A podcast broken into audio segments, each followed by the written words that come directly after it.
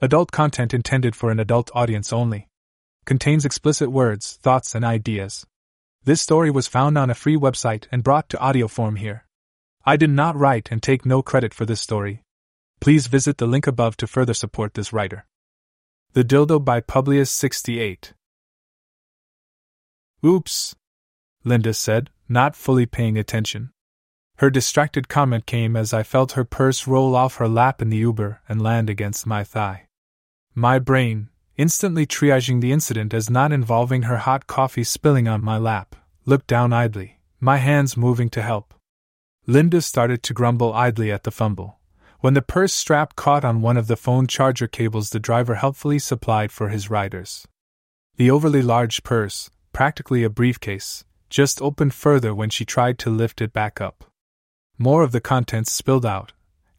Belinda Wells and I had both flown into Denver that afternoon from our respective offices in Portland and New Orleans to take over duty on our firm's small but very expensive booth at the Great Plains Educators Summit.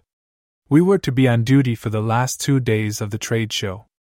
We met up with each other at the convention center, and with Frida Cummings and Desiree Daniels, who had worked the booth the first 2 days, as the day ended. The four of us made up exactly half of our company's sales force nationwide. This fortunately meant that none of us could be spared for more than 2 days in a row. That was good because 2 days in a booth on a convention trade show floor is soul-crushing for me, for any of us. 4 days on a convention floor, and George Romero shows up to cast me in a zombie movie. As we shared insufficiently chilled beers in the snack bar of the creatively named Colorado Convention Center, Frida and Desiree briefed us on the rich and robust lack of quality leads they had managed to accumulate over the first 2 days of the convention. We all, perhaps optimistically, reassured each other that people with serious needs would likely put in follow-up appearances in the later stages of the convention. Sure. Beyond the disheartening scarcity of prospects, I found myself rather wishing that I had drawn the early days with either Frida or Desiree. Frida was always a stitch, even now, with a warm beer in her hand and 2 days of waving pamphlets at passers-by who did not want to read them weighing on her soul. And Desiree. I surreptitiously let my eyes rest on her, even though her figure was anything but restful to take in. God had apparently blessed her with those things for the holy purpose of helping her sell grading and parent communication software, and she always seemed to feel this meant that too many closed buttons or zipped zippers up top would be blasphemous. Belinda was pretty enough, I supposed, but the few times I had worked with her face to face had been like watching grass grow. She was smart, nice, insightful, but in my past experience, she had all the spark of a bowl of slightly overcooked ramen noodles, without the flavor packet. Desiree and Frida both bolted from our handoff meeting as soon as they could.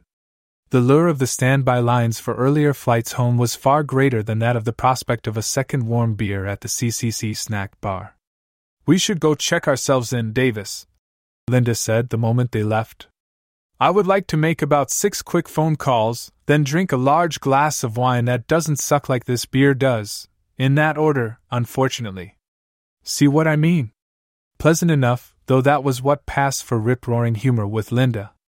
But that itinerary of hers obviously left no openings for going out to sample Denver's cool cocktail bar scene with me. I doubted I would manage so much as a simple nice dinner with someone to talk to either night. Room service it would be. Fuck it. I'd go out on my own the next night if I had to. We tossed our cans in the recycling. Linda grabbed a fresh coffee and led the way to the Uber pickup point.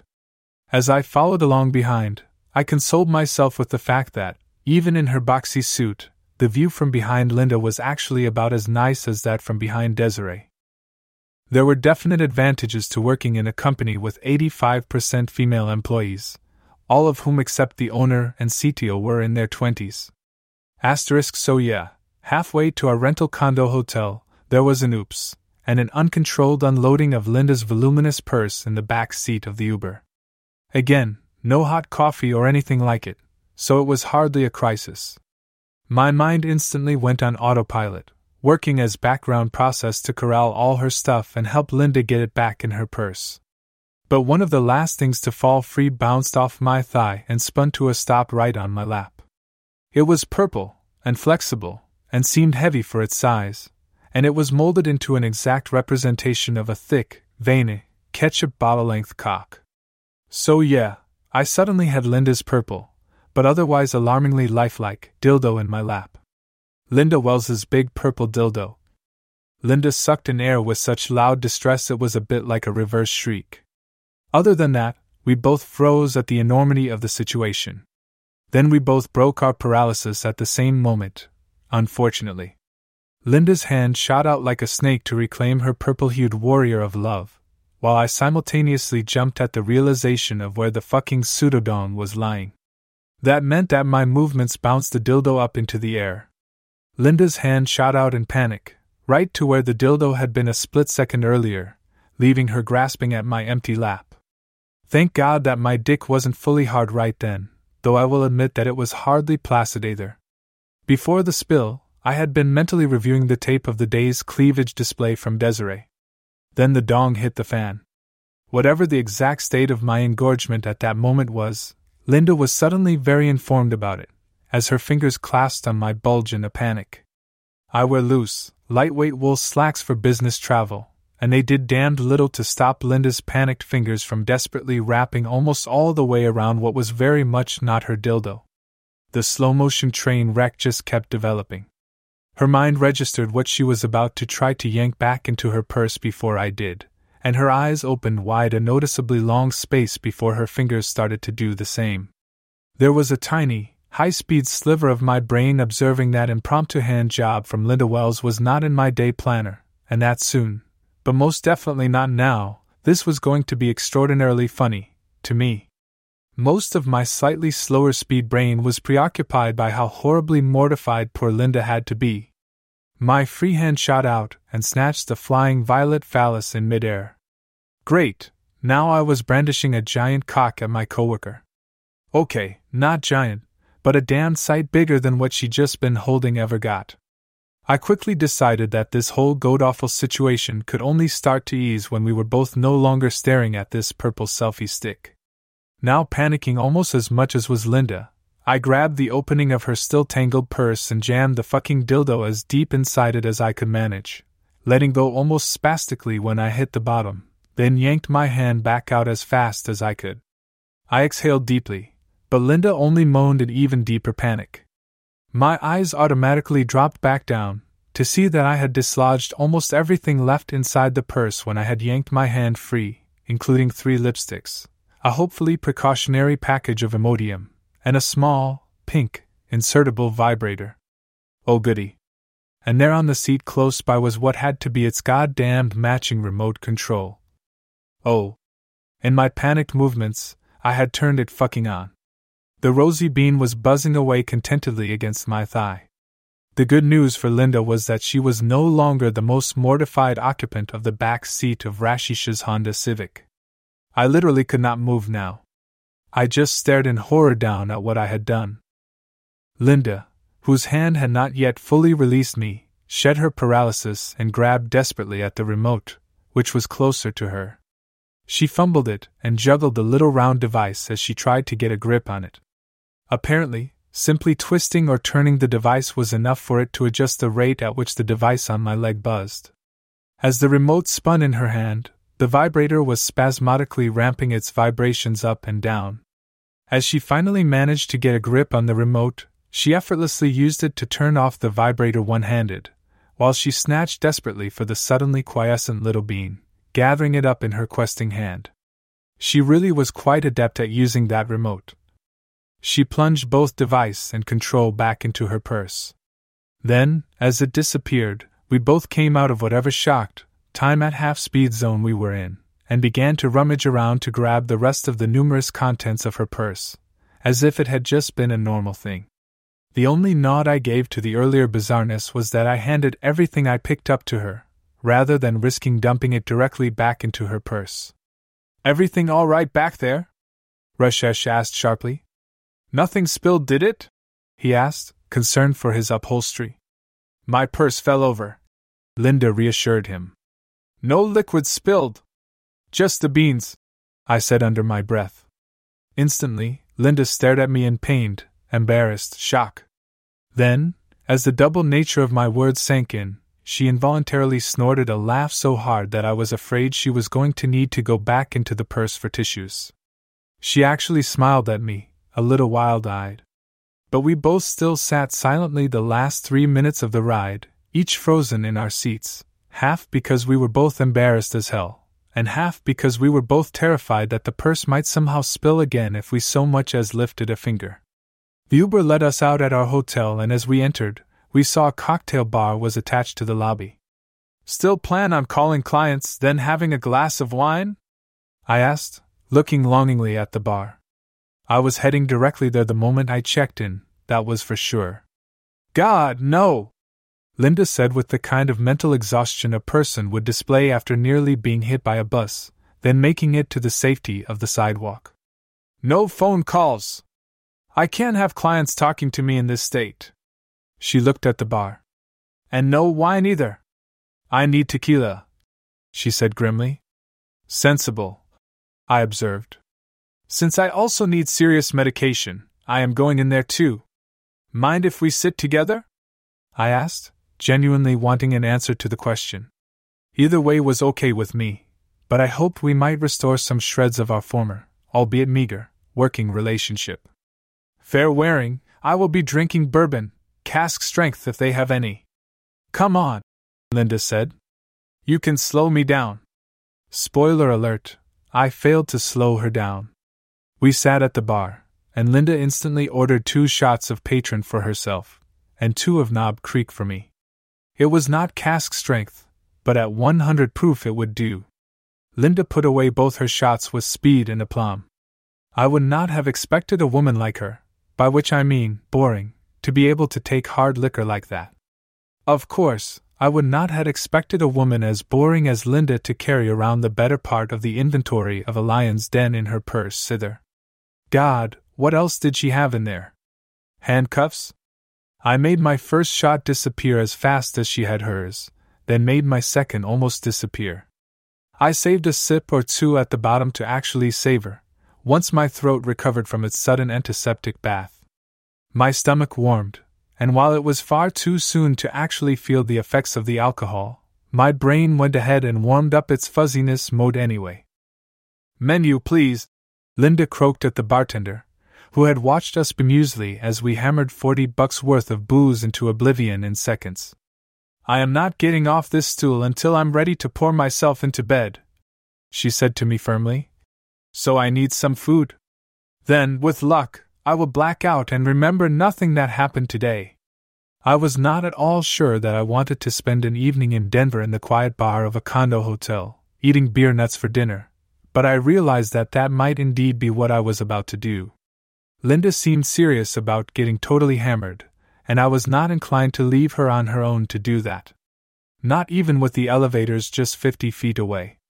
She was going to need someone to watch her back. I just hoped I was going to be able to keep her back in focus while I drowned my own memories of the last 20 minutes. "Water, please," I instructed the bartender. "Big glasses." Linda looked at me. "One full glass of water every 2 shots, I said firmly, killing the last of my Knob Creek too fast. "We've got 10 hours on the show floor tomorrow. If we have to have a puke bucket in the booth and the both of us are screaming at everyone to quit walking so loudly, it will not attract customers." She laughed at that, and slammed down the water the moment it came. "Thanks for the reminder," she said, looking as if she had enjoyed the water more than she had expected. "And you don't forget 2 Advil before you go to sleep either." I nodded in agreement. We ordered more dishes than we really needed from the surprisingly interesting menu, and Linda gestured for 2 more shots for each of us. The bartender refilled both her glasses, but I placed my fingers casually over the top of one of mine. Don't get me wrong. I had been brandishing a huge purple cock at my work colleague in the back of an Uber 30 minutes prior. I needed the 1 shot, badly. But Linda needed both shots, and someone was going to have to get to the convention floor on time the next day. The food was just as surprising as the menu, in the same good way, and the 2 of us fell upon the pretzel bites with fancy flavored salt, and the shrimp bites. I even enjoyed one of the deviled eggs she insisted on ordering. The salads we ordered were good but largely ignored, possibly because the simple use of a fork entailed a level of manual dexterity that was already becoming a lost cause for both of us. I particularly loved the chicharrones, fresh from the fryer and still audibly popping. After I rhapsodized drunkenly about them for too long, Linda almost snarled, "Man up, Nancy! Call 'em pork rinds like an actual dude!" Drunk Linda was both more entertaining and more likable than workaday Linda. I figured that I ought to get the whole sextoypalooza out in the open and apologized for. "Look, Linda," I said diffidently, "about back in the car. I am really—" Linda just shot out a hand, index finger raised imperiously for me to shut up. Then she swung that finger over toward the bartender, who was hanging nearby since he had dick all to do otherwise in the mostly empty joint.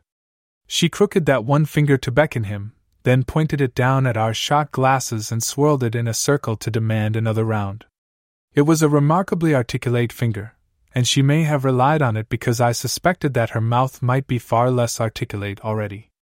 Her mouth still functioned to down the two fresh shots. I was too slow with my hand, and got two more shots as well. "Oh well, can't waste Knob Creek, can we?" How is it that when a person gets drunk, their previously perfectly coiffed hair somehow gets disheveled in perfect synchrony, even if they never touch it? Linda was not one to play with her hair sober, nor apparently while drunk, but her pretty, blonde, shoulder-length locks were well on their way to a mess anyway. She did touch her hair, to the extent that she was constantly brushing one loose curl out of her eyes, but all over her head, stray hairs floated free in the air.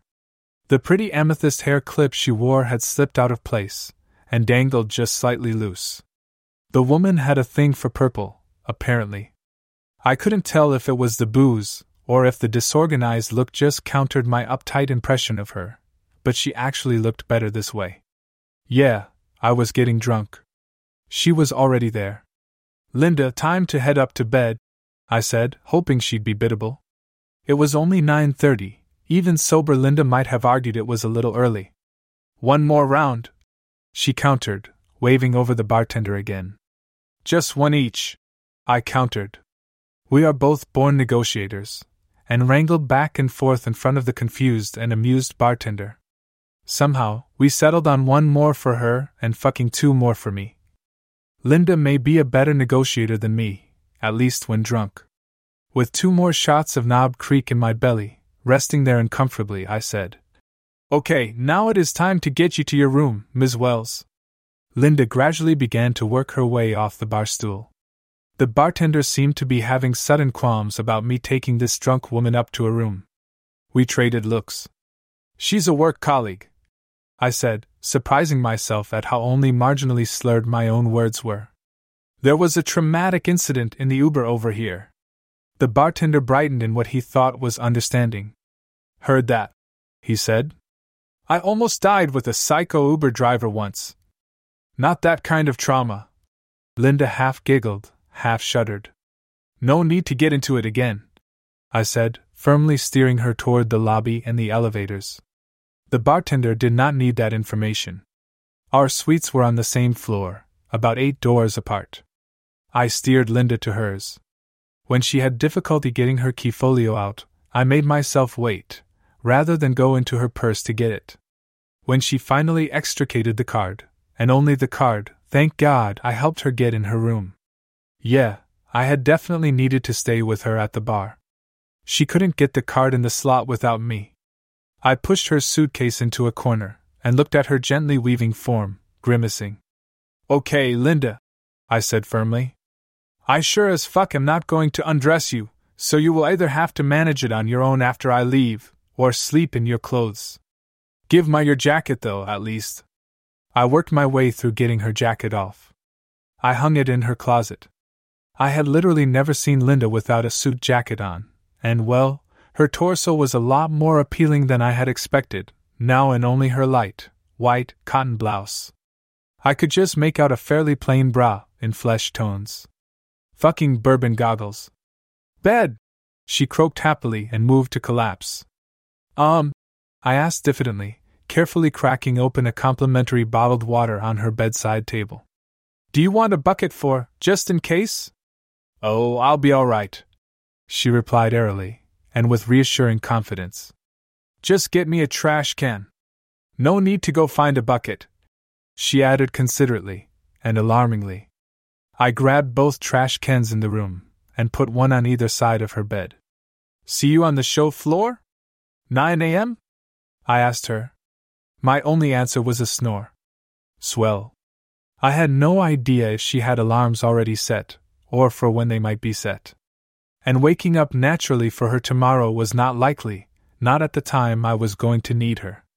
Grumpily, I opened her keycard folio and took the second card, the useless one they always give you despite you specifying only one occupant, and put it in my own pocket. If she wasn't up and answering my knock in the morning, I'd let myself in to make sure she hadn't died. And then I'd throw a bucket of water on her or something. When I got to my room, my own goddamned key didn't work. I was about to go down and swear at the front desk when I realized that in my drunken state, I was trying to use Linda's key. I had set 3 alarms for myself, a habit I have when I know I'm going to have trouble moving. The first was instantly dismissed because setting it was stupid in the first place. After snoozing the second alarm, I dragged myself out of bed, showered, and suited up for the show that day. I considered just letting Linda sleep, but discarded the idea because I didn't want to work the whole damned day on my own, for fuck's sake. I was awake and suffering, she should too. My misery was demanding company. I knocked on her door, and when I heard no reply after repeated attempts, I let myself in with her spare key. Linda? I called quietly. Glark, came her voice hoarsely from the bedroom. I stepped toward the door and let myself be seen without actually looking through the door myself. Good morning, sunshine, I sang out in a voice far more chipper than I felt. It's you, Linda muttered grumpily. I was hoping it was a murderer. Worse, I chuckled. It's your dum-dum-dum. Wake up call. Die in a fire, Davis, Linda groaned.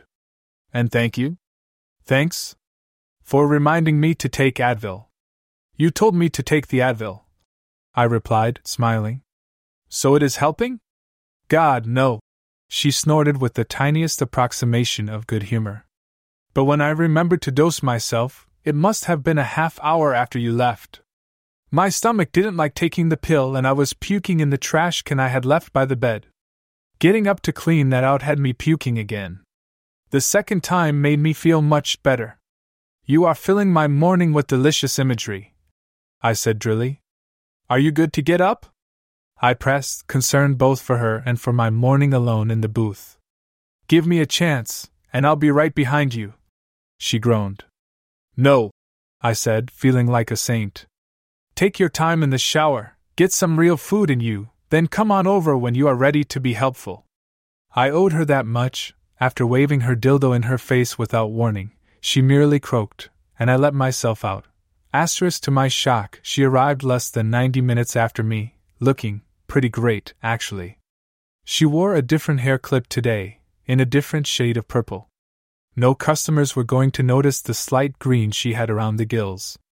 Thanks again, Davis, she said, stashing her purse under our small table. I wondered if she had left her items in the hotel room, or kept them with her. With her luck, housekeeping would probably find them, had she left them behind. I feel almost human now. Good, I said, then grinned. In return, you owe me a whole hour at lunch so I can go check out that sushi place we saw yesterday. You'll bring me back some takeout? Deal. Were Linda and I bantering? I honestly had not noticed it as part of her skill set before. I mean, it certainly seemed like she should be able to be personable. Her sales numbers were actually better than mine. That didn't mean she was a better salesperson than I. No, sir, that was my story and I was sticking to it. She just had a better territory. The schools in Cali, Oregon, and Washington were no longer any better than those in my territory in the Deep South, even though they sure used to be, but they still had a crap ton more money. This was the third time the two of us had worked a booth together, and every time before we had just each done our own thing, sharing the space and not much else. This time round, we fell into an easy partnership. Each of us casually inserted ourselves into each other's conversations with attendees, bringing up an important selling point as if we had just overheard. Then we would sub rosam measure which of us the prospect was responding to better, and the other would move on naturally to other attendees. It wasn't fair to her, or me either. But as the day went on, and no matter how well we were working together, the boredom crept back in. I found it hard to not think of Linda's impressive collection of sex toys. They preyed upon my mind. Then, toward the end of the day, there was a very high-profile seminar starting, and most attendees wanted to go. I didn't blame them. Had I been free, I'd have checked it out myself. But it left Linda and me quite lonely in our booth for nearly an hour. My mind was available to be preyed upon, and bored otherwise. What the hell, she could hardly file a harassment complaint against me without the whole embarrassing Uber ride incident coming to light. Besides, she now struck me as much more of a slap a guy if he goes too far type than a run to HR type anyway. But mostly, I was bored. So how often have you had a TSA agent pull that purple beauty out at screening? I asked, in the same tone I had earlier asked how she liked the sushi I'd brought back. Only. Linda started to casually reply, then froze and glared at me as my chosen subject matter fully registered. Really? She hissed, blushing a little. You are going to give me shit over this? Not really, I said with a mild grin. But I thought that joking about it might blunt the embarrassment. Also, I've been dying to ask that question ever since I got over my own mortification. This was mostly a lie. I most certainly did want to have fun screwing with her mind. Nor was I exactly over my own mortification. And reliving it is supposed to help? I just think talking about it is a good idea, or you will be suffering the image of your purple rubber dong hurtling into my lap for the rest of the year, I said, beginning to believe my own bullshit. Whatever school of psychology you went to sucks, Linda growled, and turned to straighten up our brochures. I just chuckled inwardly and moved outside our booth's footprint to take in the total absence of potential customers wandering around. For the record, Linda said, not even looking up from the literature table, it only happened the one time. I looked at her in a tiny bit of awe. The agent never got it clear of the purse before he realized what it was and dropped it back in like it was a live mouse. My purse was approved and in my hands again in record time. Ouch. I feel his pain, I laughed. His pain? Yes. Cry me a river, mister, Linda growled. But yeah. If I were a terrorist, I'd always keep 5 just like mine, in various colors, right on top of my purse. I could have a bundle of cylinders wired to a clock visible underneath, and no one would go past that top layer. Ha! I agreed. Wait, that is your regular travel kit? I asked incredulously. Like all the time? I winced, as that might have been a bit far. I wanted to tease her, not freshly embarrass her. Linda blushed for real this time, but then I saw her eyes narrow at me. She clearly knew I was just messing with her mind, and I saw the moment she decided to fight back. One of each type are my regular travel companions, she replied sweetly. The purple one is new, so I brought it along, even though it's not exactly travel-sized. It does feel remarkably lifelike. She paused and looked at me with innocent eyes. Didn't you think so while you were clutching it so hard? Touché, I muttered, probably blushing a bit myself. Conversation appeared to be about to languish, but Linda suddenly went on.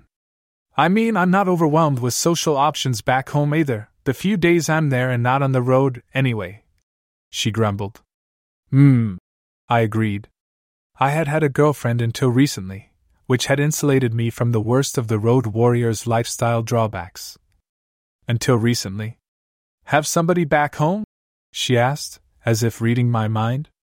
The first show we worked together, remember? Back in Tempe? I did back then. I shrugged. Sorry. It was mutual, I said. That was only partially true. It was mostly me. I still thought ending it had been the right move. My dick often disagreed. Well, it's been a damn sight longer than that for me, grumped Linda. Well, good thing you have such an extensive toolkit to take care of the issue. I snorted. I found I preferred embarrassed to maudlin, in both of us, Linda looked at me again like I was the braying ass I probably was. Then she shook her head. They do the job. Not that I wouldn't prefer the real thing, but you know as well as I, or anyone else, that tales of sex on the road are all bullshit, unless you are paying for it. True. I nodded. I figured I could embarrass her further here, though. I'd be happy to help you out with your problem, except I don't come in a pink or purple option. Linda patted me on the head like a dog as she passed me to grab her bottled water. I'm sure you are pink enough, Davis. Come to think of it, one part does get pretty purple under the right circumstances, I thought. That was way more of that than was good for either of us, if only to keep my pink part from becoming purple right there in the convention hall. Think we will get many people coming back in here after that seminar finally lets out? I asked grumpily. Probably not, she replied, now equally glum. Want to get out of here early? Jenny would have kittens. I snorted, referring to our manager. Yeah, but she isn't standing here, wasting her time, is she? Linda said tartly. And, if that was a real offer, and not just a joke, I could be talked into accepting it. I was too busy thinking about the risk, high/reward, mediocre, of playing hooky to fully process her last words for a moment. Then my eyes shot to hers, and what I saw there made me upgrade the reward side of what she meant by hooky to potentially astronomical. I said slowly. I really think we should hang in a few more minutes at least, but after that, what Jenny doesn't know will not hurt her. My words had indeed been a joke, and not a genuine offer, but I found myself willing to retcon the shit out of that at the moment. Yeah, Linda sighed. We should give it a little longer. And so we sat, bored and lonely, and suddenly very awkward around each other. My mind spun. Not only was I horny and going through a dry spell of my own, but I was coming to grips the fact that, now that I was actually getting to know Linda, I was actually starting to like her quite a bit. I also was figuring out that she really was hot, not merely pleasant looking. And now, here I was, making us sit around a useless trade show, instead of going and fixing both our problems. Worse, every minute we sat there was another minute for her, or me for that matter, to decide this was the bad idea. It most certainly was. Possibly was. Might be. I needed to get us out of here. Let's just go, Linda said, pulling the trigger right before I did. It was not lost on either of us that we were punching out of the booth before the seminar let out, making for no way to tell if there was going to be traffic on the show floor at the very end of the day or not. Regardless of whether or not there was going to be any business to be found later, the wisdom in leaving now became immediately evident in the way the Uber she summoned was less than a minute away. Once that seminar let out, and on through the end of the day, it would have been a 10-minute wait or more, maybe even surge pricing. We settled into the back seat of the Prius, and after a moment stared at each other. We smiled. Please hang on tight to the purse, I said slyly. I don't need the comparison. I'm not worried, Linda said smoothly. This was borderline surreal.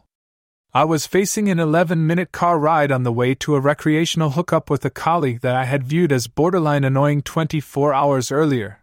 Kids, this is the definition of an awkward 11 minutes. We stole little smiling grins at each other, but otherwise tried to maintain a professional conversation as we rode. The second time we discussed the people we had talked to from the Boulder School District, I was sure our driver had to think we were insane. We were not insane. Just nuts. He pulled up, and we popped out with embarrassing haste. We stepped into the lobby and suddenly hesitated. We both looked awkwardly around. Drink first? I asked hesitantly, nodding toward the scene of last night's crime just off to our left. It seems to be the right thing to say, as it broke Linda's sudden paralysis. Please, God, no, she snorted. I can't take another drink just yet. Sounds like intelligent thinking, I said, and we grinned in sudden accord. The next few minutes were a surreal series of serendipitous events that seemed like the world was propelling us forward eagerly. The crowd of yammering hipsters between us and the elevator magically evaporated as we went to push through them. The elevator was empty and waiting. No one else got on. When we got off the elevator, we found ourselves approaching Linda's suite first. Your place? I asked, figuring she'd be more comfortable there. Yes, she said smoothly. Then she ummed. Assuming housekeeping cleaned up what I did last night, she said quickly. Your room it is. I laughed, and for the first time, I put my arm around her, resting my hand on the small of her firm, slender back, and propelling her toward her door. She keyed the door to her suite open, and we both looked around to see if anyone else was in the hall to see us entering together.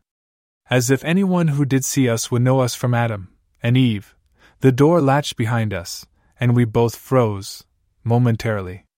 Then I snaked my hand back around her lower back and spun her in against me, face to face. She kissed me before I could kiss her. It was a good kiss. I hadn't even had time to envision kissing Linda. My half-formed images had been of more adventurous activity. Kissing a woman whom I had never even thought about kissing was hot. We came up for air briefly, so that we could share a look each, searching for, and finding, reassurance that the other was as into this as we were. One more breath-stealing kiss, this time with quite an amazing amount of tongue from Linda, and we broke apart again.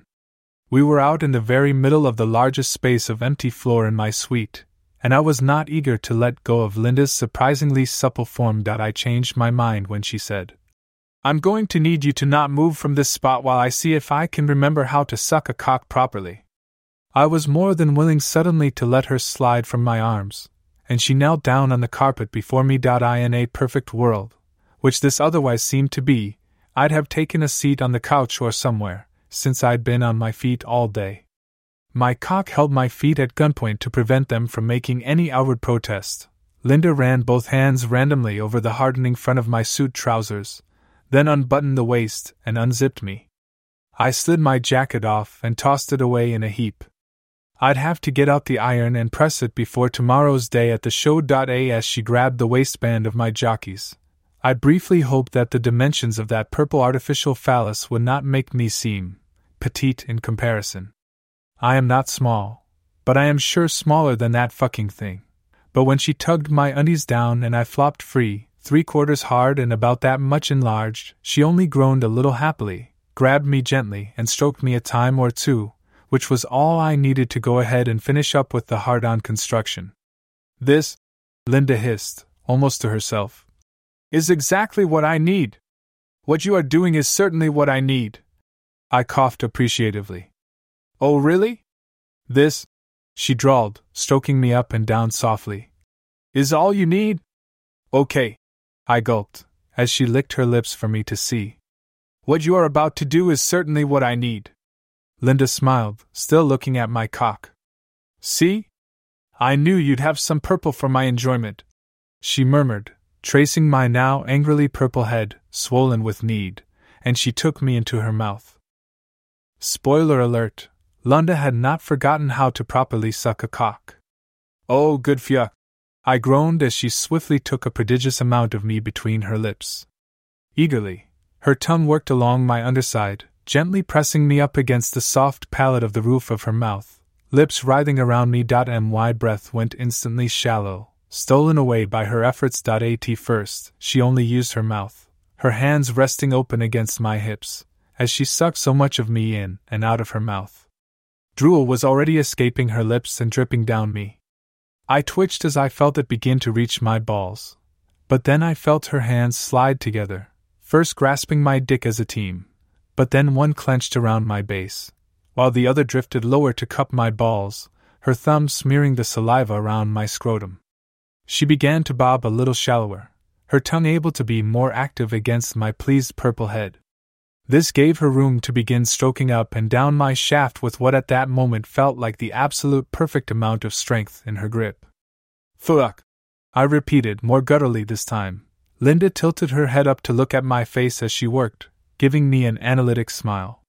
She let me slip from her mouth for a moment, so she could ask, with no sex lately, please tell me you have enough saved up that I can drink this first batch? Asking questions like this? Linda was my new favorite human. I nodded feverishly to her as she resumed, adding a little extra suction than before. I hadn't even seen her naked, much less touched her body yet. I was going to have so much more in the tank. So much, but I was going to empty this tank full soon. First batch is going to be here soon, I grunted, lifting my hand to rest against the side of her neck. She flashed me another glance, before bending down and trying to simultaneously jack me more vigorously while also taking more of me back into her mouth. She worked it out. I was suddenly rocking back and forth from foot to foot, my ass quivering tensely. My molars tingled. I locked my knees as I felt the surge. A line of pleasure stabbed upward from behind my cock into my body, where it suffused outward. As it did so, I felt a spasm of sudden release, and my cock throbbed as a furious gush of semen headed for the exit. Linda looked as it shot into the back of her mouth. Her lips worked to hold it all in without choking, and her hand feverishly stroked me. Then she slowed, and turned that motion into a slow milking one as she sucked me clear of every last drop. She swallowed several times with me still in her mouth. "Linda? Yes?"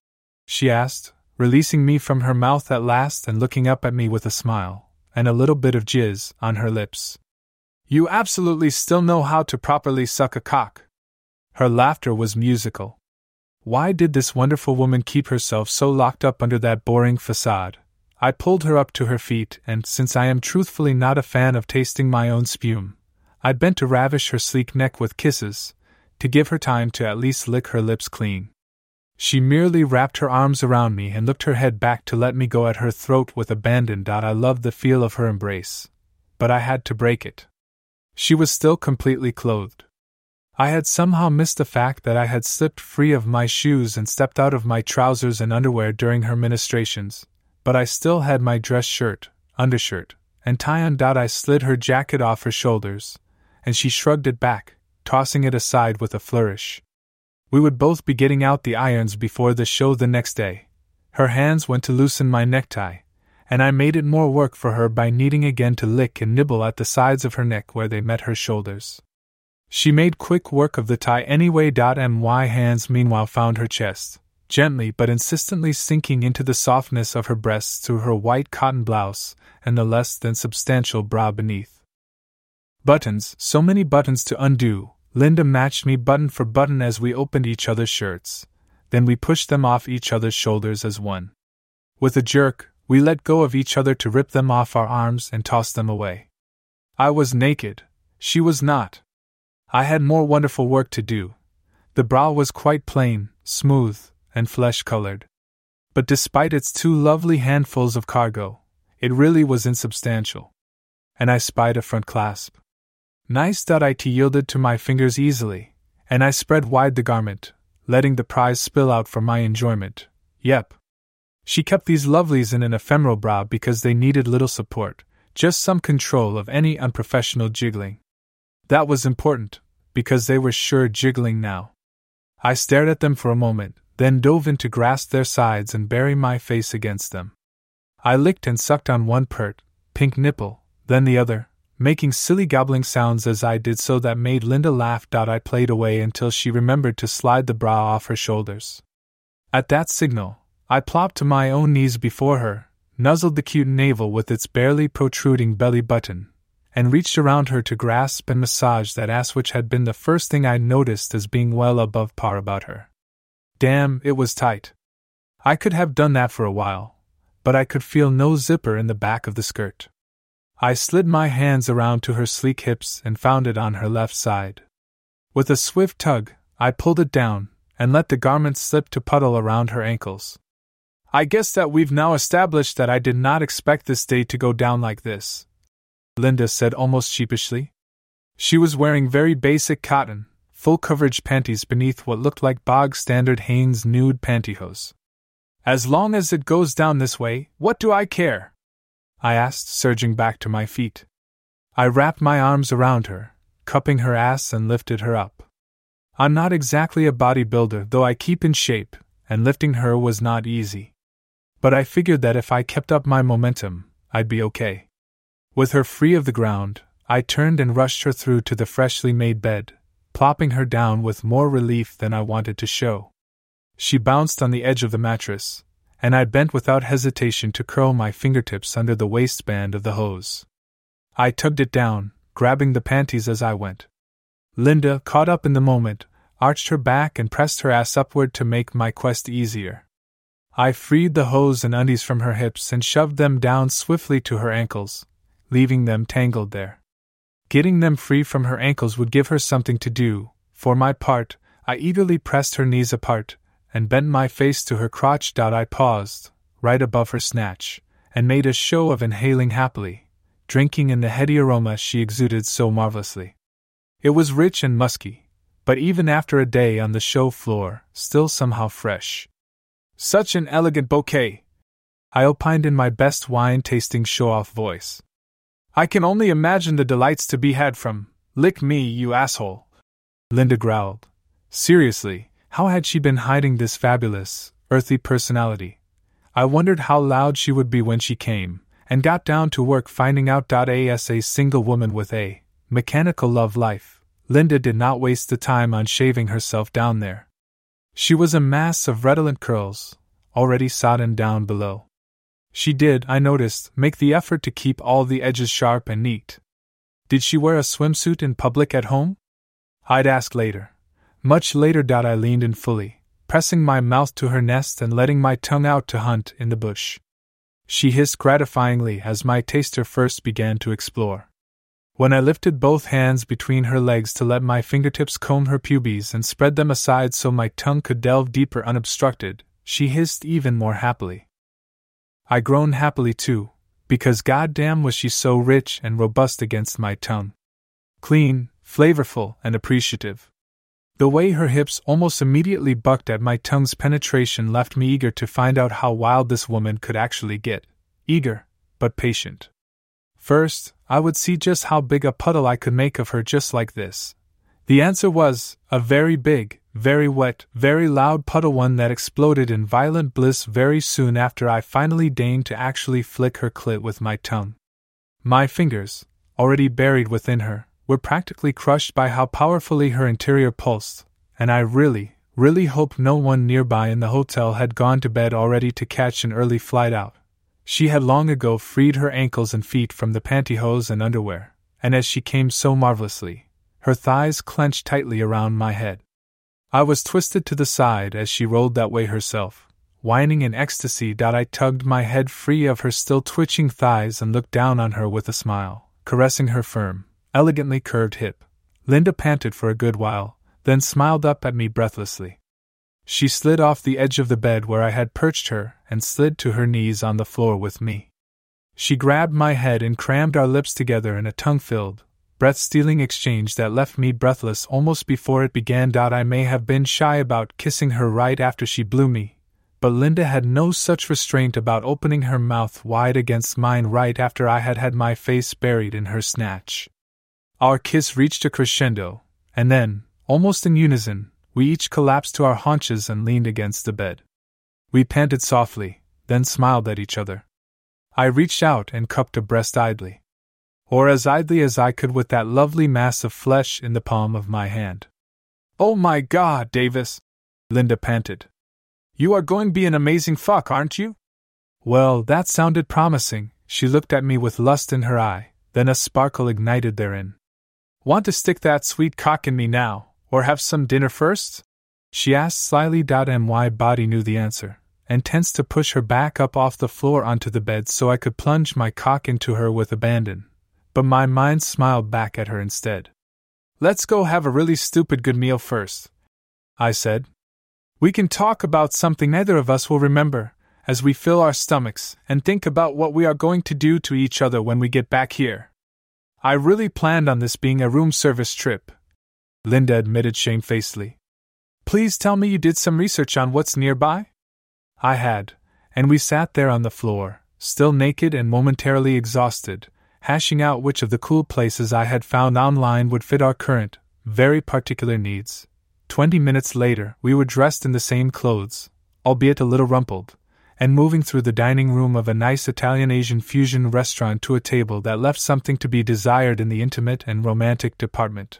Our drinks were slow to arrive, and we smoothly fell into a discussion of the various potential customers and their school districts that we had met that day.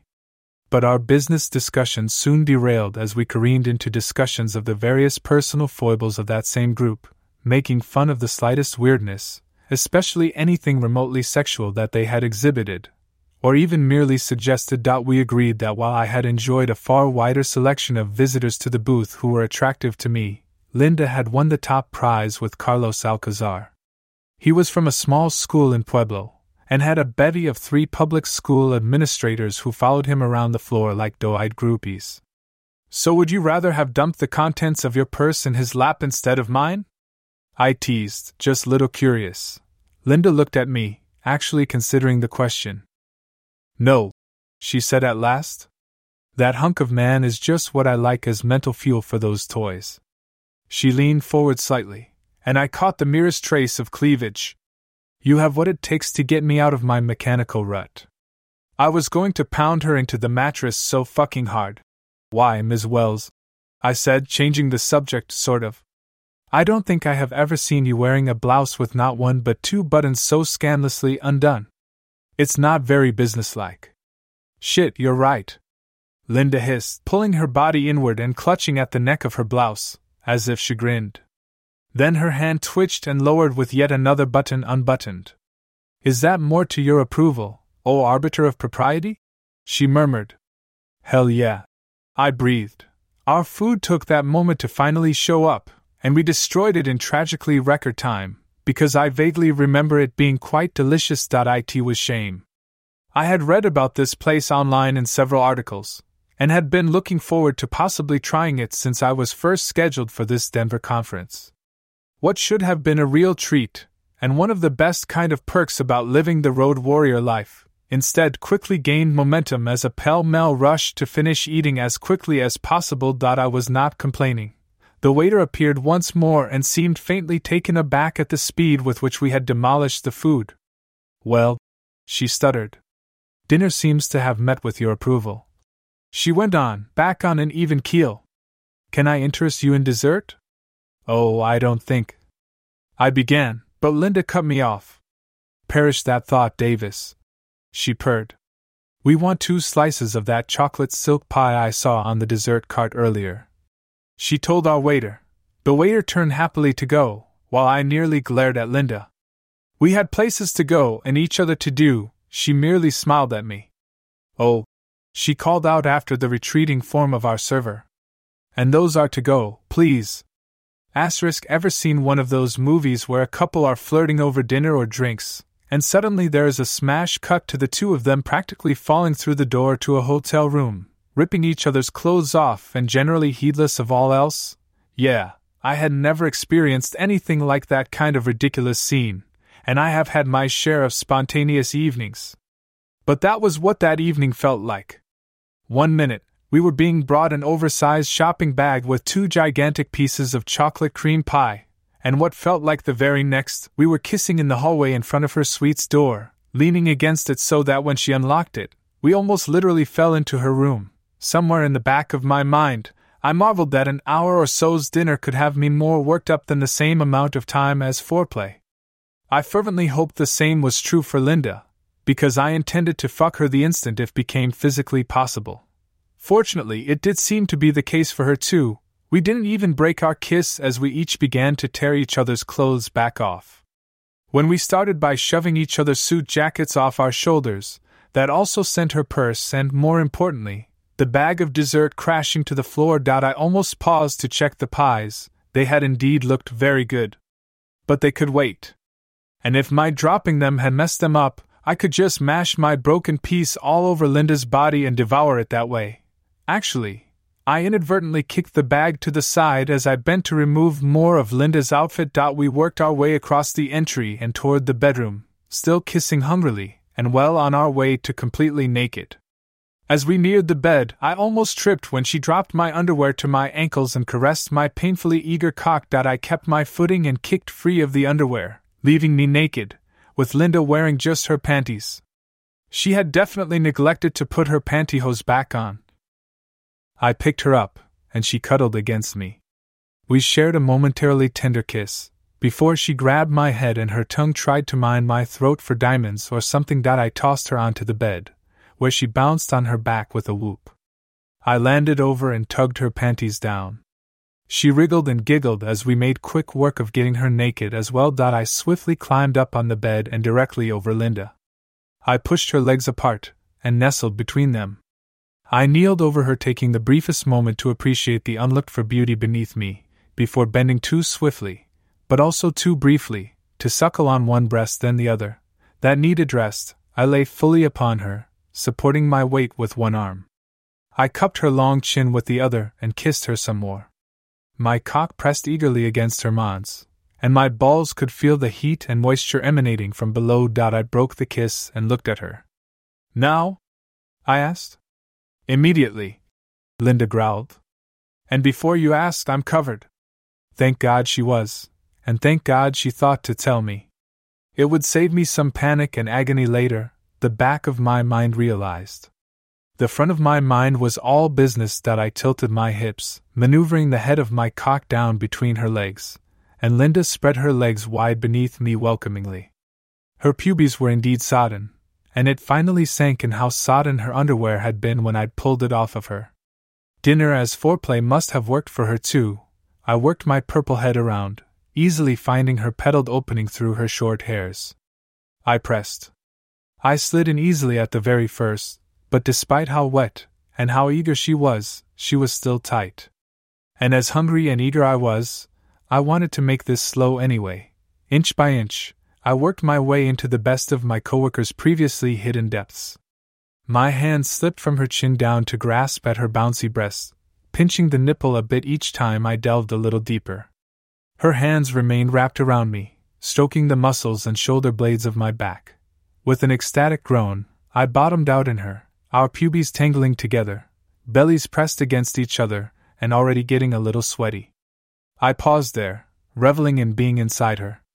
Linda slowly lifted one leg, then the other, and wrapped them around the small of my back. "Go!" she commanded. I went. I pulled back, and stroked back into her, savoring each stroke, and savoring the feeling of being buried inside her at the end of each. One or the other or both of us moaned with each thrust. I knew I couldn't be doing much for her clit in this position, but my cock felt the bumpy ridges of her G with each passage. I wondered which was better for her personally, and resolved to find out before the night was done.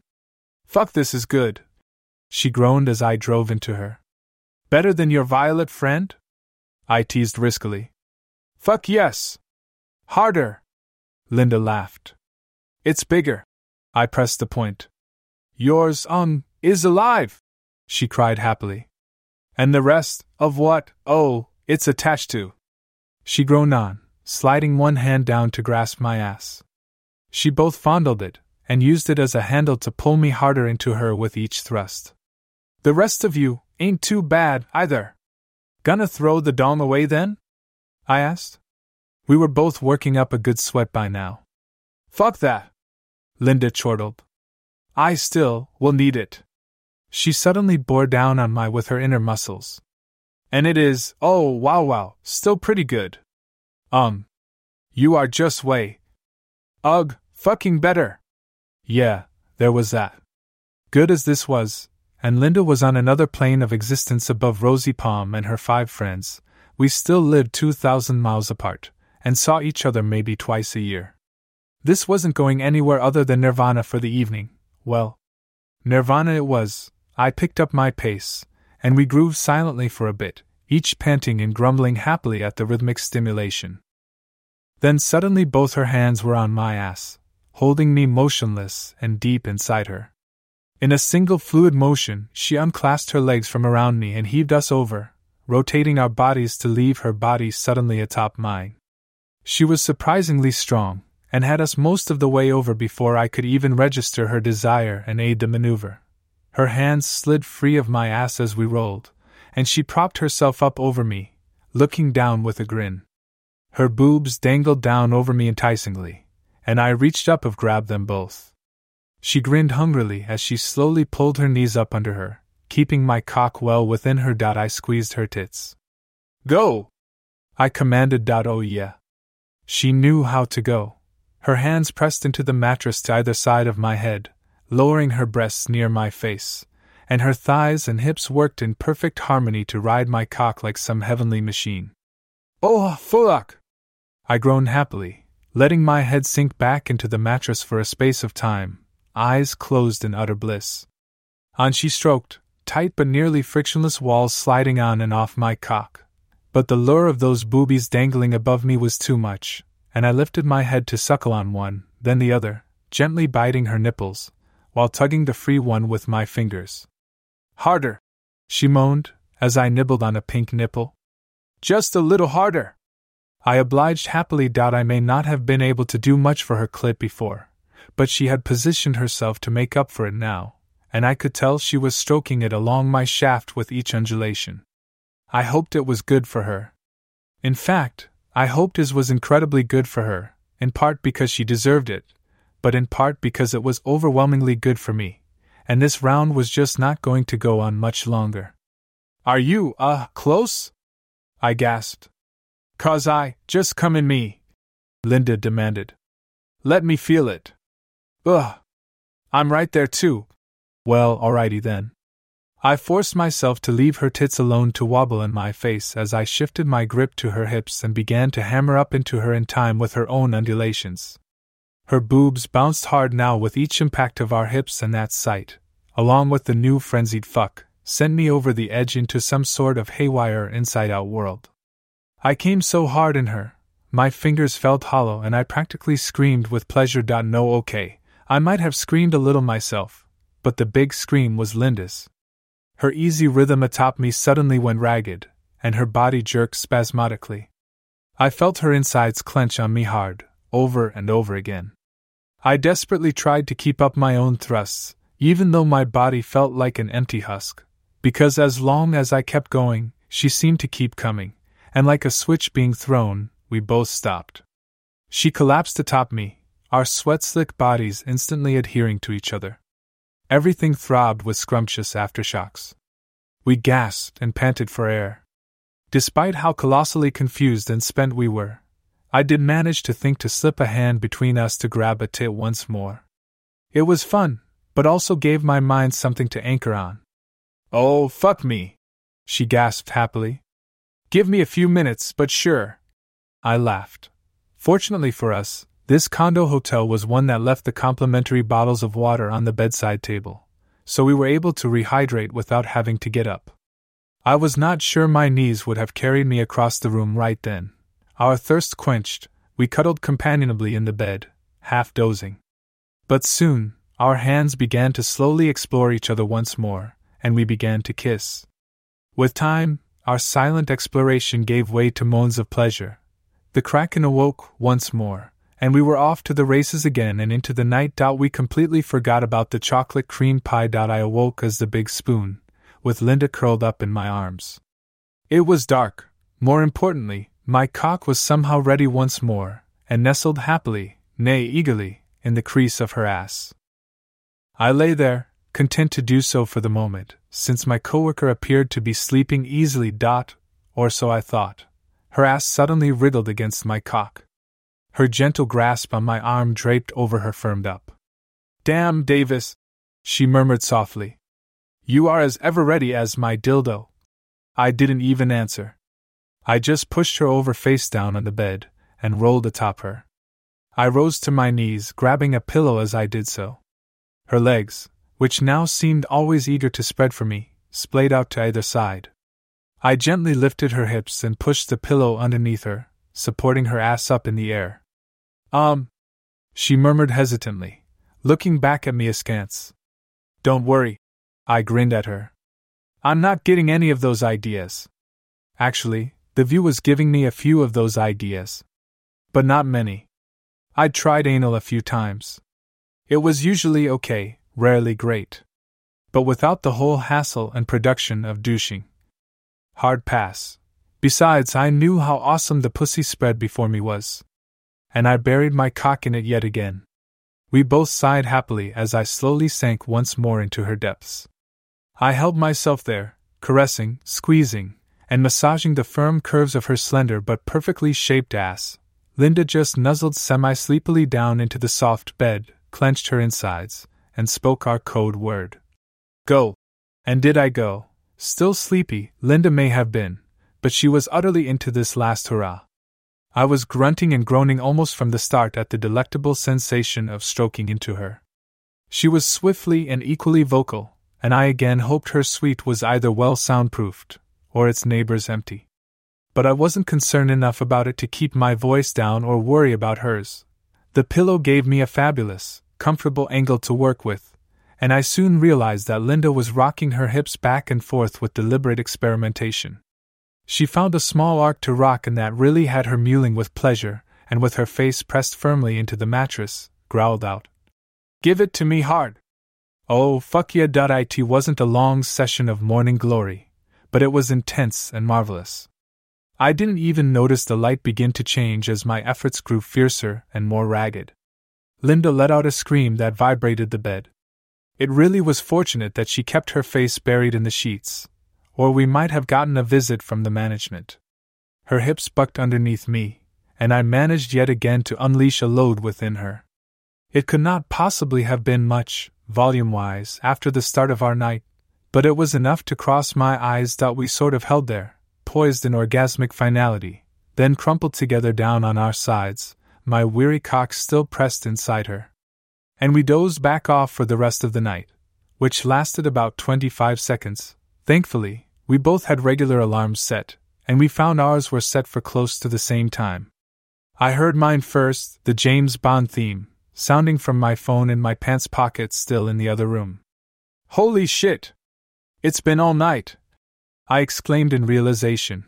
Linda was laughing throatily. "What?" I asked, still unwilling to let my hands off her body or otherwise bestir myself. "Man, are you about to have one awesome walk of shame, just as everyone else, including the maids, are out in the hall moving around?" she cackled. "Evil woman!" I growled, crawling free from the tangled sheets.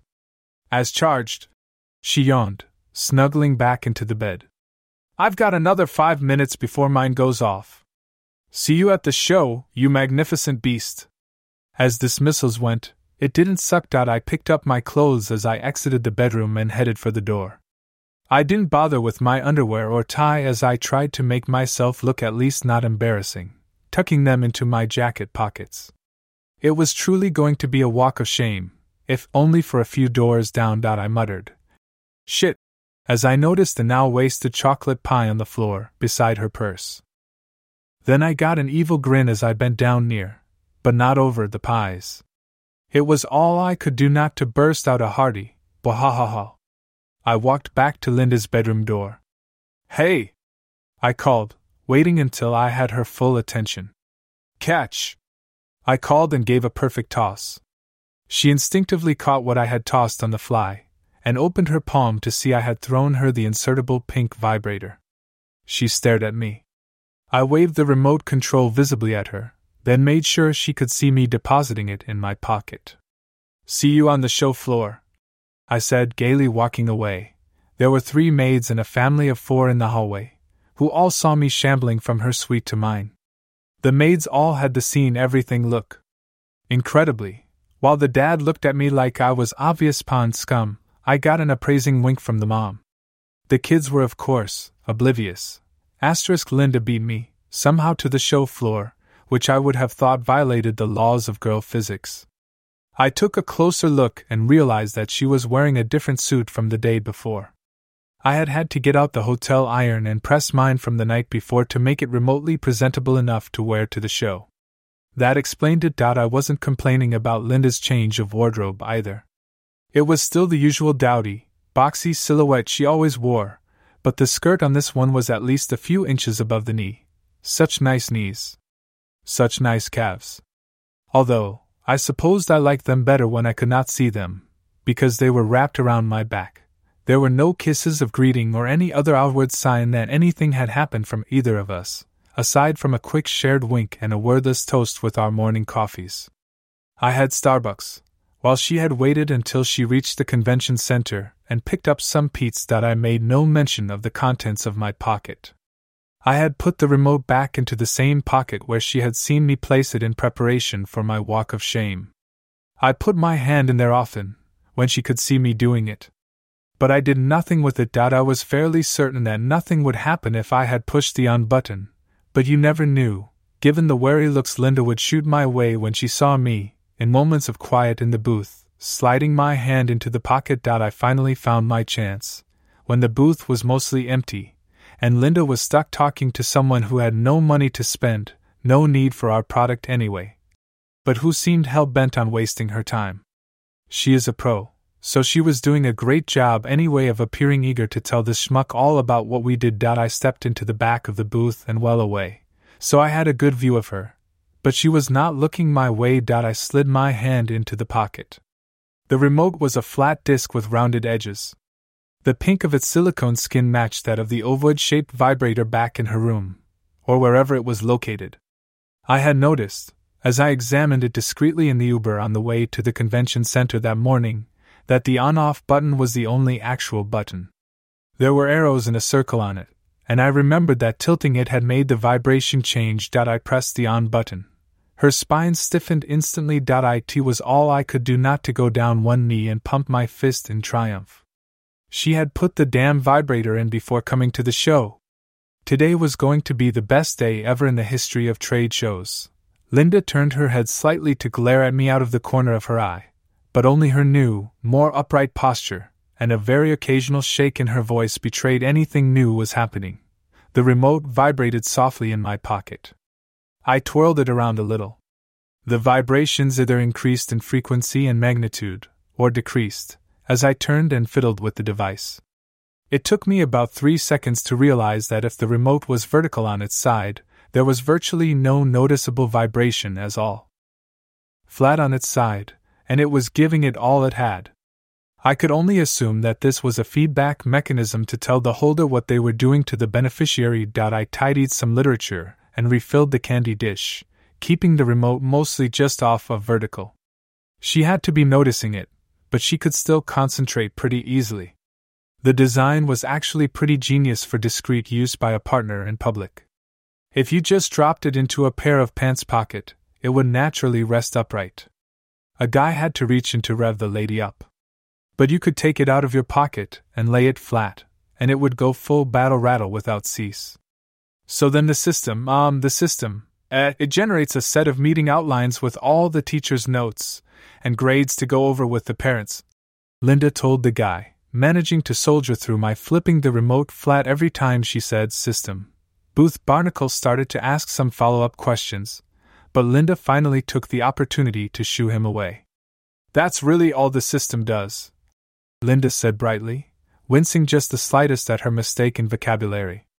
She shrugged.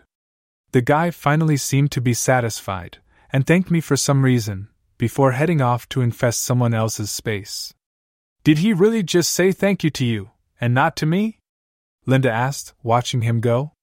It does require a special level of idiot, doesn't it? I mused.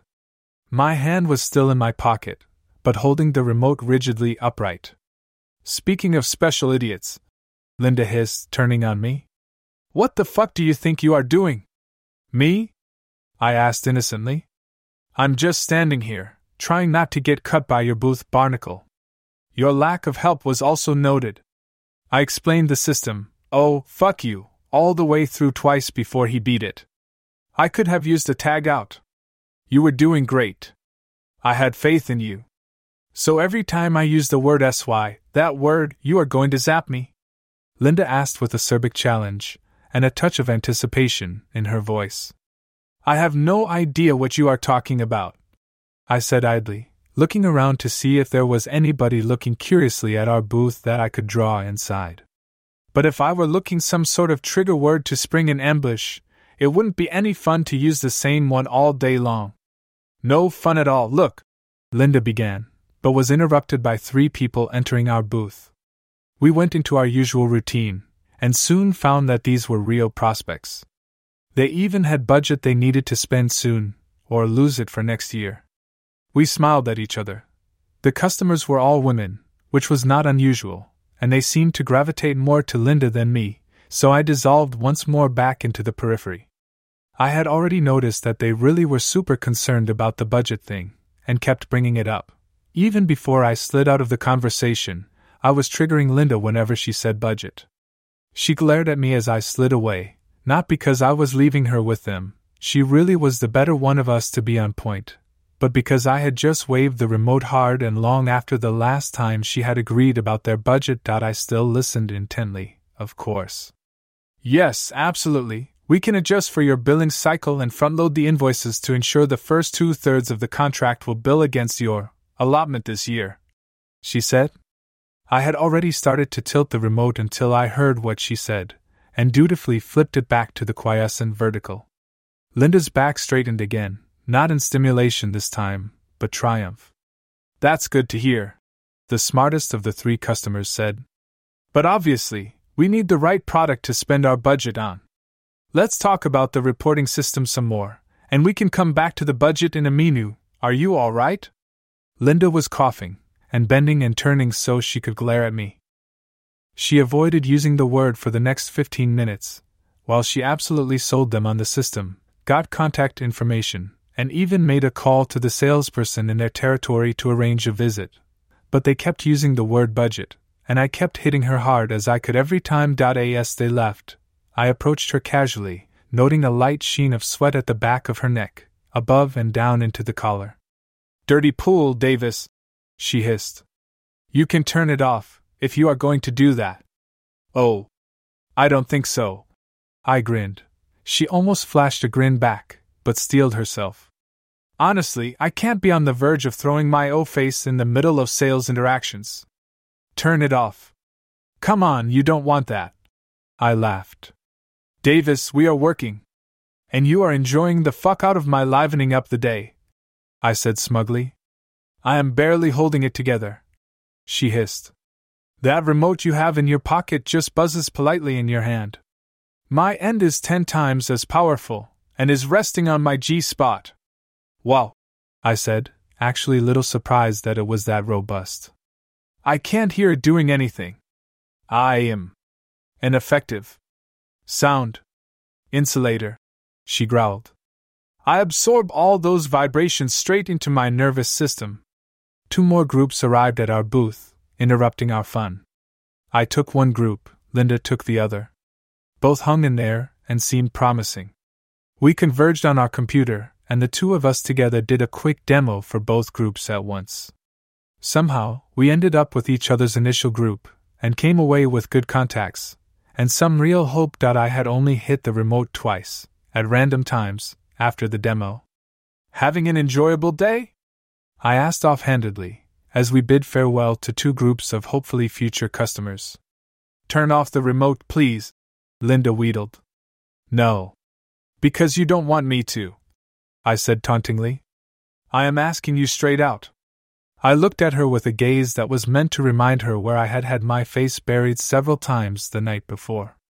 If you actually wanted me to turn it off and stop, you'd have excused yourself to the restroom and removed the vibrator, I said. She gawped at me. I just looked blandly back. I reached in my pocket, my wallet pocket, and pulled out a 10.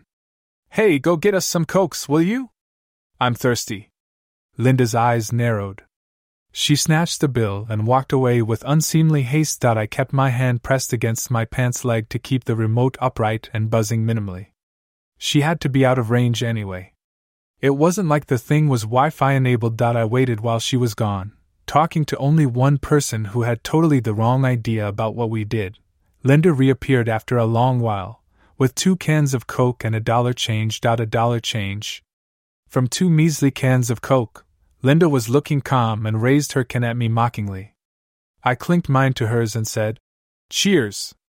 I lifted my leg and rested it on the chair arm next to me, which tilted my pocket, and what was in it, 90 degrees, while keeping my eyes locked on hers.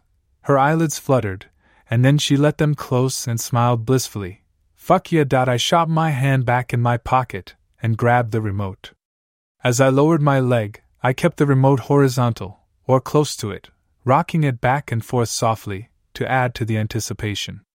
I walked around in a circle behind Linda, and my eyes feasted on the way she was deliberately rocking her ass in time with how I was modulating the intense vibrations inside her core. She wrapped her lips against the edge of the red aluminum can and sucked eagerly on the soda.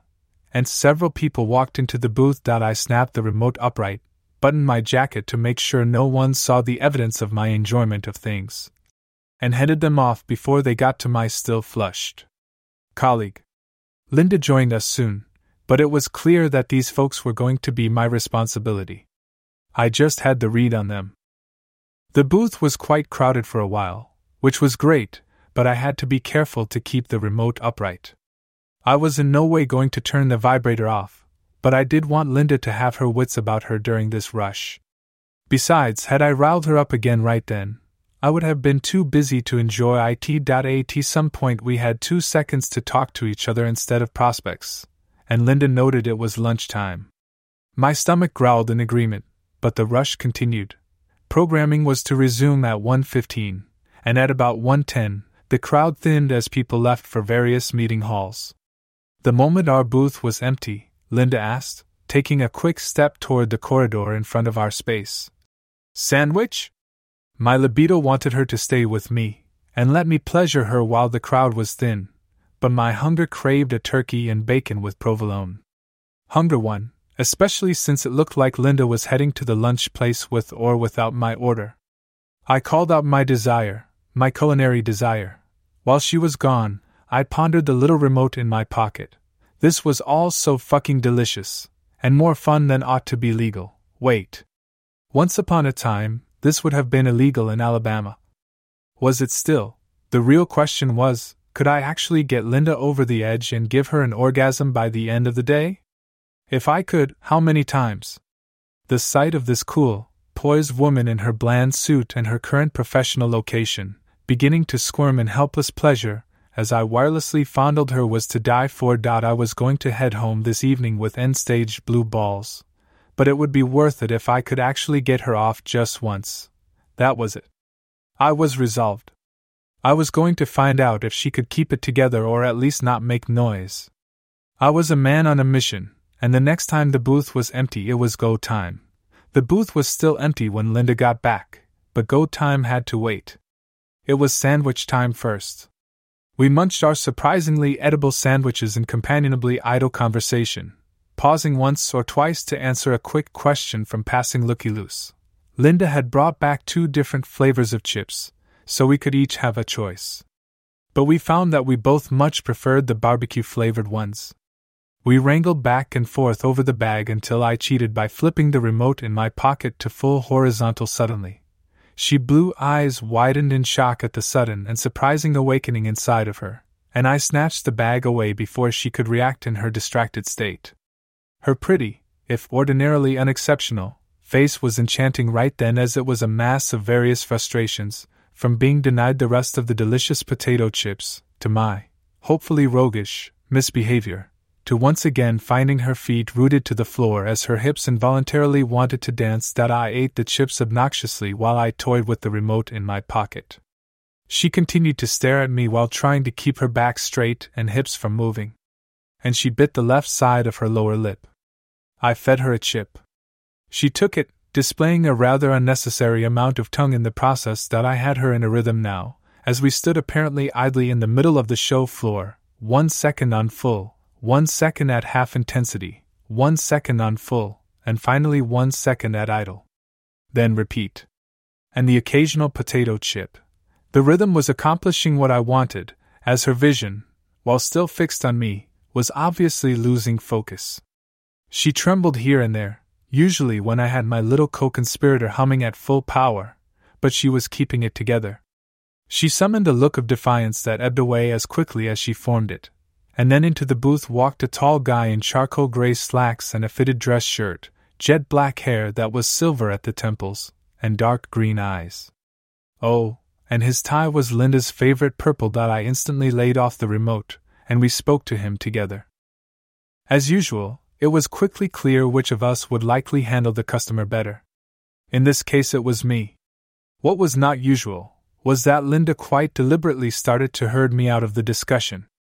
Puzzled, I backed off. It took me a minute to realize that this guy was just gorgeous, and I had my colleague as horned up as humanly possible. She wanted to talk to him. Maybe just look at him. Go girl. But was my already horned up colleague actually as horned up as possible? An ah my hand went back to my pocket, Linda refused to look at me when I started in on her inner core again. Instead, she clasped her hands behind her backside as she spoke to Mr. Dude. It could have been quite the coquettish pose for her. With her shoulders back, I was sure her breasts were being pushed out towards him. But with the boxy, loose suit she wore, the effect wasn't really visible. I was sure of that, because the guy didn't react. Linda knew what she was doing, but I realized that she was doing it for her own enjoyment. Her hips rocked just a tiny bit, betraying to me what she was feeling down there. Her hands clasped behind her back also made it easier for her to casually flip me off, without the dude or anyone besides me seeing her do it. I just sat down in the one chair we had, and pretended to be looking all around. But I was watching. A written transcript of her pitch would indicate a perfectly ordinary, professional discussion. Nothing out of the ordinary. And that was how it actually sounded at first, too. But regular, rhythmic wobbling of the remote in my pocket swiftly got to Linda. Her voice, usually so smooth and even soothing, was developing a breathless edge to it. At first, she seemed simply to be crowding him, closing the personal space between them to a gap that would have been appropriate for a crowded room, not an empty booth. He sure as hell didn't mind. He was a little perplexed, but he didn't mind. I took to ramping up the remote whenever Linda was talking, and easing it off when he spoke, never full on, nor full idle. She walked him over to the table where we had our demo computer set up, along with folders and sample reports. She let the distance open between them now, but as he leant over the computer, I realized that was just so she could get a better look at him. He really was a looker, to be honest. I'm not that way, but I do know what women like. He wasn't rich, obviously. He worked at what turned out to be a boarding school, so he definitely wasn't rich. But he also was the kind of guy who prioritized both his clothes and his budget, and his fitness in his day planning. When he bent over slightly to try a few things on the computer, Linda turned to me and grinned. Then she openly stared back at his ass. I flipped the remote horizontal and left it there, buzzing hard, while she watched. After that, I changed to giving it more juice when he spoke, and letting off when she did. She seemed to like that more. A lot more. I even saw her quietly caress one of her breasts when he wasn't looking. I wobbled the remote happily as encouragement for such misbehavior. You might think that I was getting nothing out of this whole situation, this whole day, but you would be wrong. I was hard as a rock at the moment, and had been off and on since I'd hit the on button that morning. I knew what kind of woman hid inside Linda's placid exterior now, and watching her near and then back away from a boil, under my control, was delicious. I was absolutely, positively going to be flying the Blue Ball Express back to New Orleans, and it was worth it. She was reaching a level of arousal she had not neared at any time earlier in the day, at least in part because I was not giving her much of a break with the remote. Her voice got huskier, and she was almost dancing from one foot to the other as she talked with the guy. I seriously began to think about backing off the stimulation, because while this was fun, it would probably be a bad idea professionally to make her pop her cork, apparently out of the blue, while talking to the client. Funny and exciting, but a bad idea. Fortunately, he was done. I eased off while they exchanged contact information, but then cruelly went back to full blast as soon as he left. Linda rounded on me. "You are such a bastard, you know that?" she hissed, not hiding her breathlessness. "Me?" I said as if shocked. "What am I doing?" I wobbled the remote, but mostly kept it going full blast. Her back was to the pathway outside our booth, and her hand pressed against her flat belly, clenching the fabric at her waist. Her eyes almost rolled up into her head, then she glared at me some more. "You are really trying to make me do this, aren't you?" "You do seem close," I observed idly. "Fuck," she growled. She whirled and took our lone chair, her lower body now behind the draped table with all our literature. Her head bent, and her legs crossed at the ankles. Her body twitched arrestingly. I took a quick look around. It was a quiet part of the day, thank God. I'd have hated to have to head off any visitors and missed what was coming. Linda was a demonstrative woman, but being demonstrative right now was definitely off the table. I was absolutely fascinated to watch her, as she struggled to keep any outward signs of what she was experiencing hidden from others. I could sure as hell tell. Wobble it, she hissed. Ha! It's best when you wobble it slowly. Don't just leave it full throttle, she growled through gritted teeth. So I wobbled. She bent forward, hands pressed into her lap, and let out a tiny, quiet, but incredibly long, mewling, rippling sigh. She rocked just the tiniest bit, but I could somehow feel how powerful it was in my own cock from 5 feet away. Talk about sympathetic vibrations! I eased off, and her body slowly relaxed. After a few moments, she started to look up at me with a sheepish smile, and I ramped it up again. Catching her off guard, she actually yelped out loud a little. Her body stiffened, and this time we locked gazes. Her wide eyes glared hungrily at me. I stared back. God, I want to kiss you so hard, I said quietly. Her eyes squeezed shut, and her body jerked, despite all her efforts at control, so fast it was more like a vibration. Then she finally relaxed, or tried to. Turn it off, she said. I just smiled. No, seriously this time. I need you to turn it off now. It's starting to not hurt, but... I pressed the button, and the vibrations died. She slumped. Then she heaved a deep breath and stood shakily to her feet. Shaking her head, she said quietly, "Last night versus just now has reminded me how fantastically superior a real man, especially a good one like you, is to mechanical aids." Thank you, I said, with a slightly flattered grin. But you seem to be doing pretty well just now.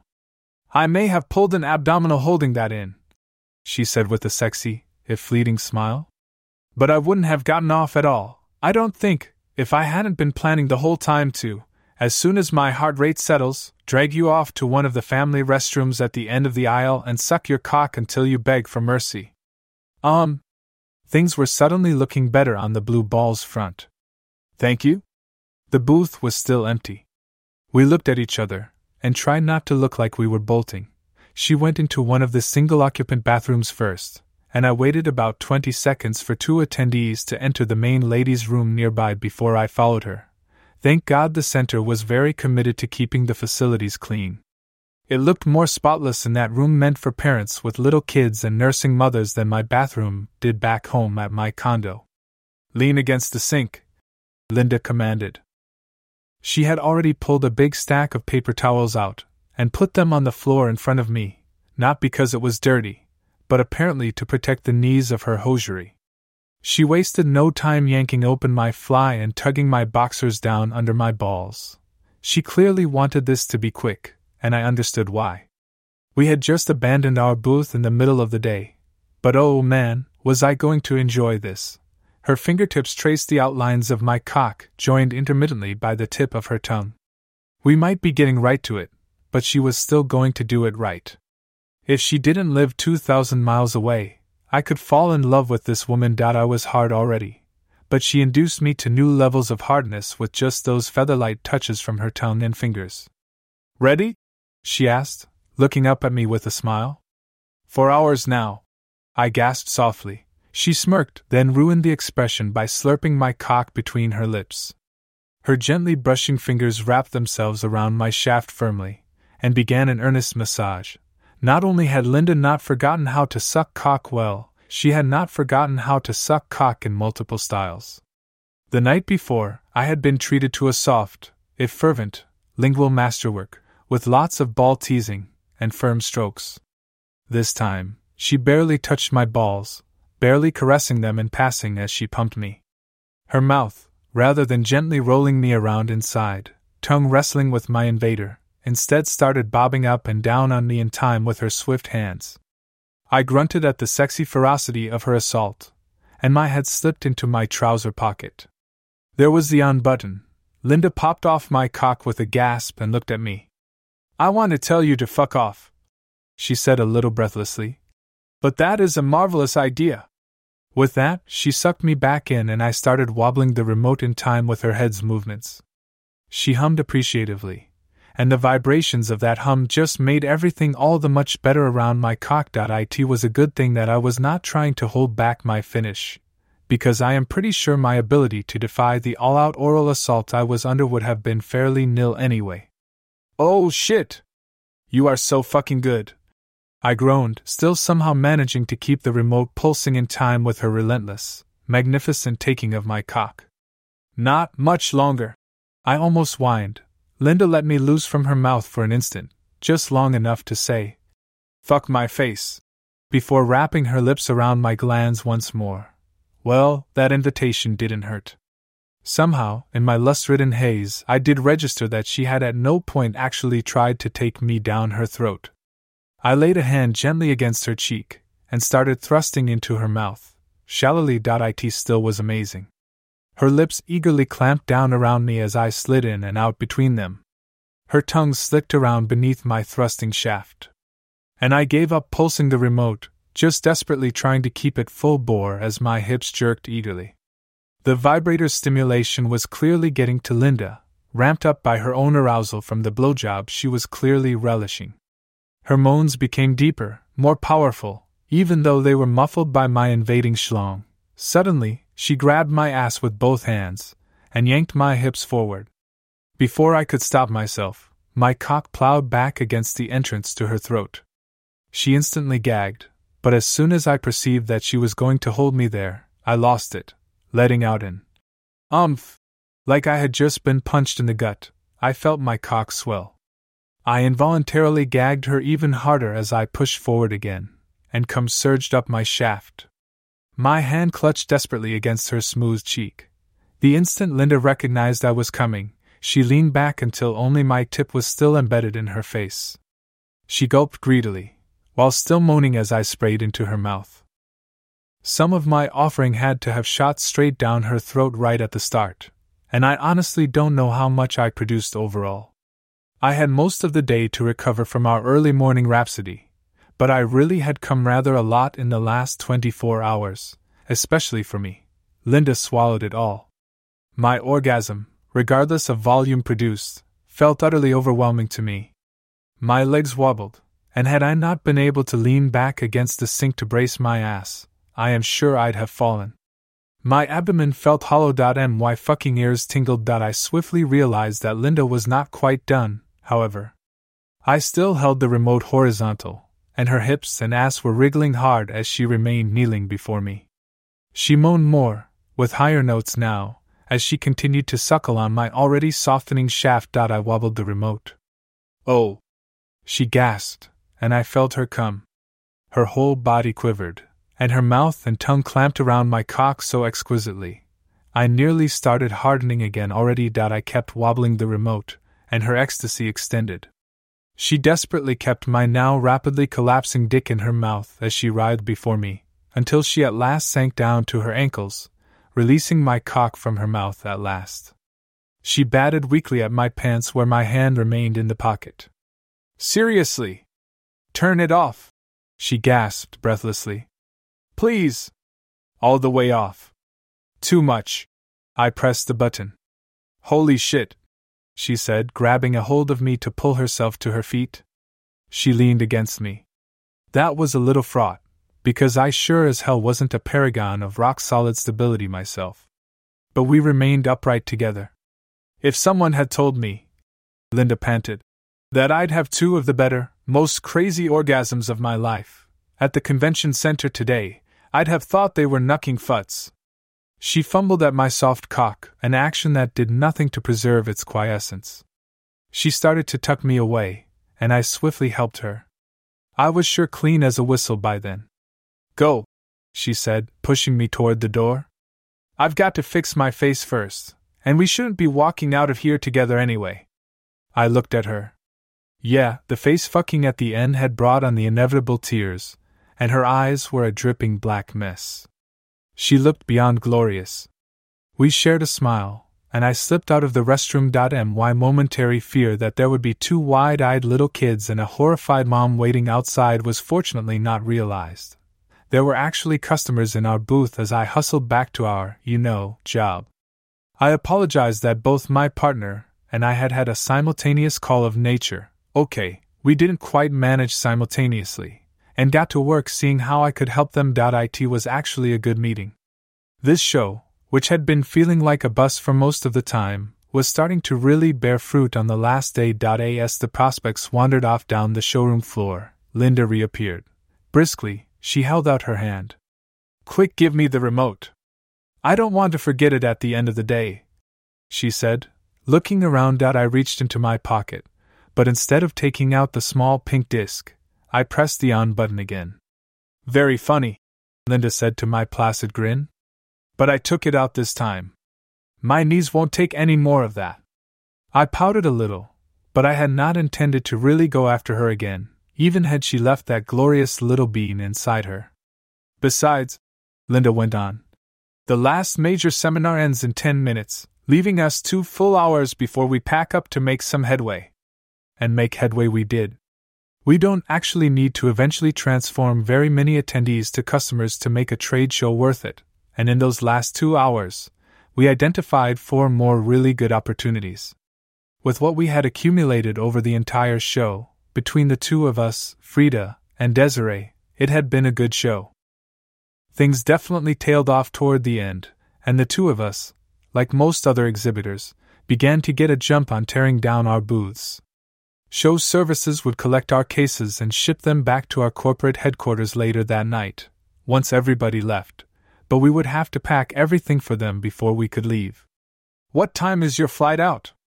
Linda asked with elaborate casualness. I looked at my watch and grimaced. "In 3 hours, I replied sourly.